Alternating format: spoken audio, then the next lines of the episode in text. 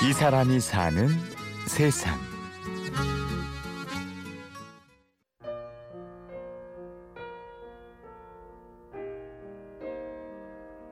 제가 22년째 아빠란 이름을 달고 살다 보니 아빠라 아 세상에서 가장 무거운 말이 아닐까 생각합니다. 가장이란 이름으로 짊어져야만 하는 그 무거운 짐들 눈만 감으면 코베어가는 이 무서운 세상에서 상처투성이 몸과 마음을 움켜쥐고 행여나 내 식구들 내 새끼들 다칠까봐 여기 있네요. 음, 제 SNS에 또 올린 글인데 매일 가는 버스 정류장인데 그날따라 공전화 박스가 있다는 걸 처음 느꼈어요. 그러니까 그 모습이 걔랑 나랑 비슷한 것 같아가지고 쓴 글이 있어요. 음. 너도 한때는 잘 나갔잖아. 줄까지 서면서 인기가 짱이었는데 말이야. 사는 게 다 그렇지 뭐. 어디 아픈데. 고등학생 딸과 군대에 간 아들을 둔 50대 가장 김병삼 씨. 지난 5월 아내와 함께 운영해온 가게를 접으면서 10여 년을 달려온 라면 장인의 길과 이별을 고했습니다. 생각을 많이 했어요. 이거를 계속 유지를 할까 뭐 아니면 접어야 되나 생각을 많이 했는데 접을 수밖에 없는 상황이었거든요. 너무 이제 힘들었고 또 가게가 팔린 것도 정말 천운이라고 생각해요. 왜냐면은 6월 달이 이제 만기였어요, 계약이. 근데 또 이제 그 건물주가 보증금이랑 세를 올, 계속 올리, 올리거든요, 그 동네는. 그러니까 도저히 그거를 버틸 수 있는 상황이 아니었거든요. 그거에 비해서 또그 매장 운영을 하는 거 완전히 계속 마이너스이기 때문에 도저히 뭐 말이 안 되는 상황이었어요. 그냥 한다는 것 자체가 일단은 계속 빚이 쌓이는 양, 그 양상이었기 때문에. 가게를 접고 나니 막막함이 밀려왔는데요.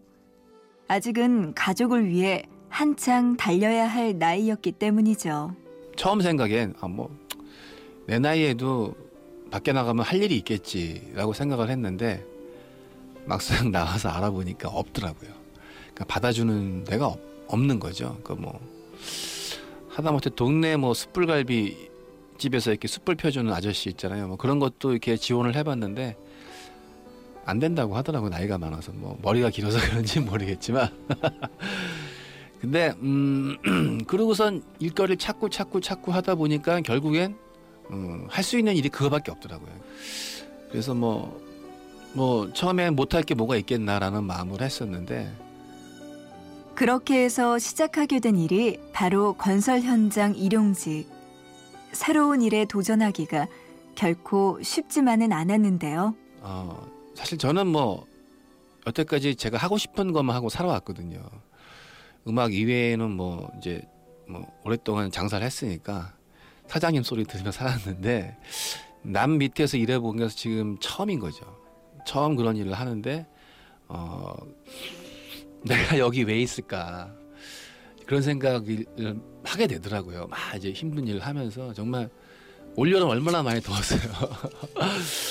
아 땀을 흘리는데 평생 그렇게 땀을 흘려본 적이 없어요. 전 진짜 그 아, 사람이 이렇게 땀을 많이 흘릴 수 있구나라는 걸 처음 느껴봤는데 정말 수돗물 흐르듯이 막 이렇게 땀이 줄줄 흐르면서 어떤 마음이 드냐면은 아 난 정말 그동안 배짱이처럼 살았구나.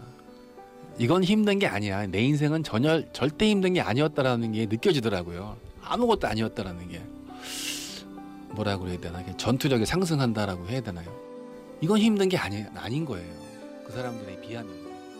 새벽 4시에 일어나 저녁 8시가 넘어 집에 돌아오는 고된 나날의 연속. 병삼 씨는 말합니다. 비록 그동안 많은 아픔이 있었지만 지금의 이 일을 계기로 앞으로의 삶에 큰 발전이 있을 거라고 말이죠. 사실 지금 그 건설 현장에서 나름 이제 그 사업체가 있는데 지금 두 번째 이렇게 옮겼어요. 사실 첫 번째 제가 잘렸습니다.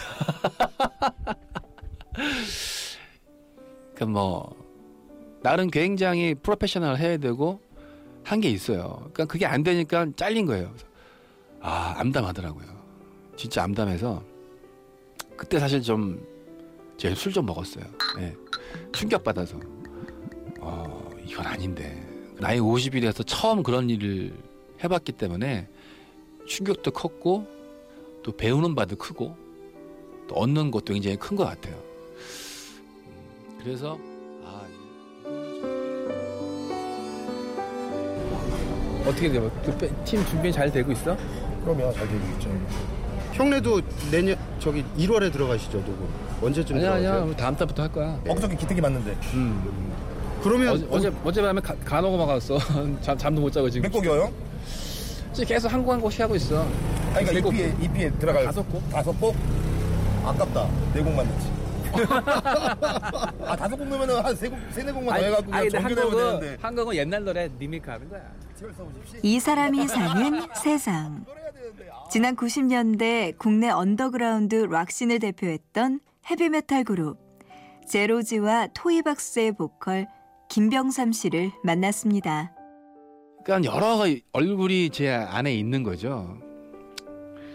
그러니까 참, 저 뭐라 그럴까. 지금은 그 자신감이라는 게 생겼어요. 노래를 할 때 자신감이라는 게 생겼어요. 그러니까 어떤 노래를 하든지 간에 음, 내가 잘 소화해낼 수 있다라고 하는 자신감 뭐 그런 게 생기더라고요. 그리고 사회를 살아가는 모든 분들이 다 상처를 안고 있잖아요.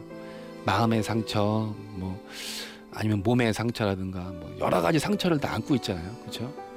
그리고 전부 다들 외로워한단 말이에요. 다 외롭다, 괴롭다.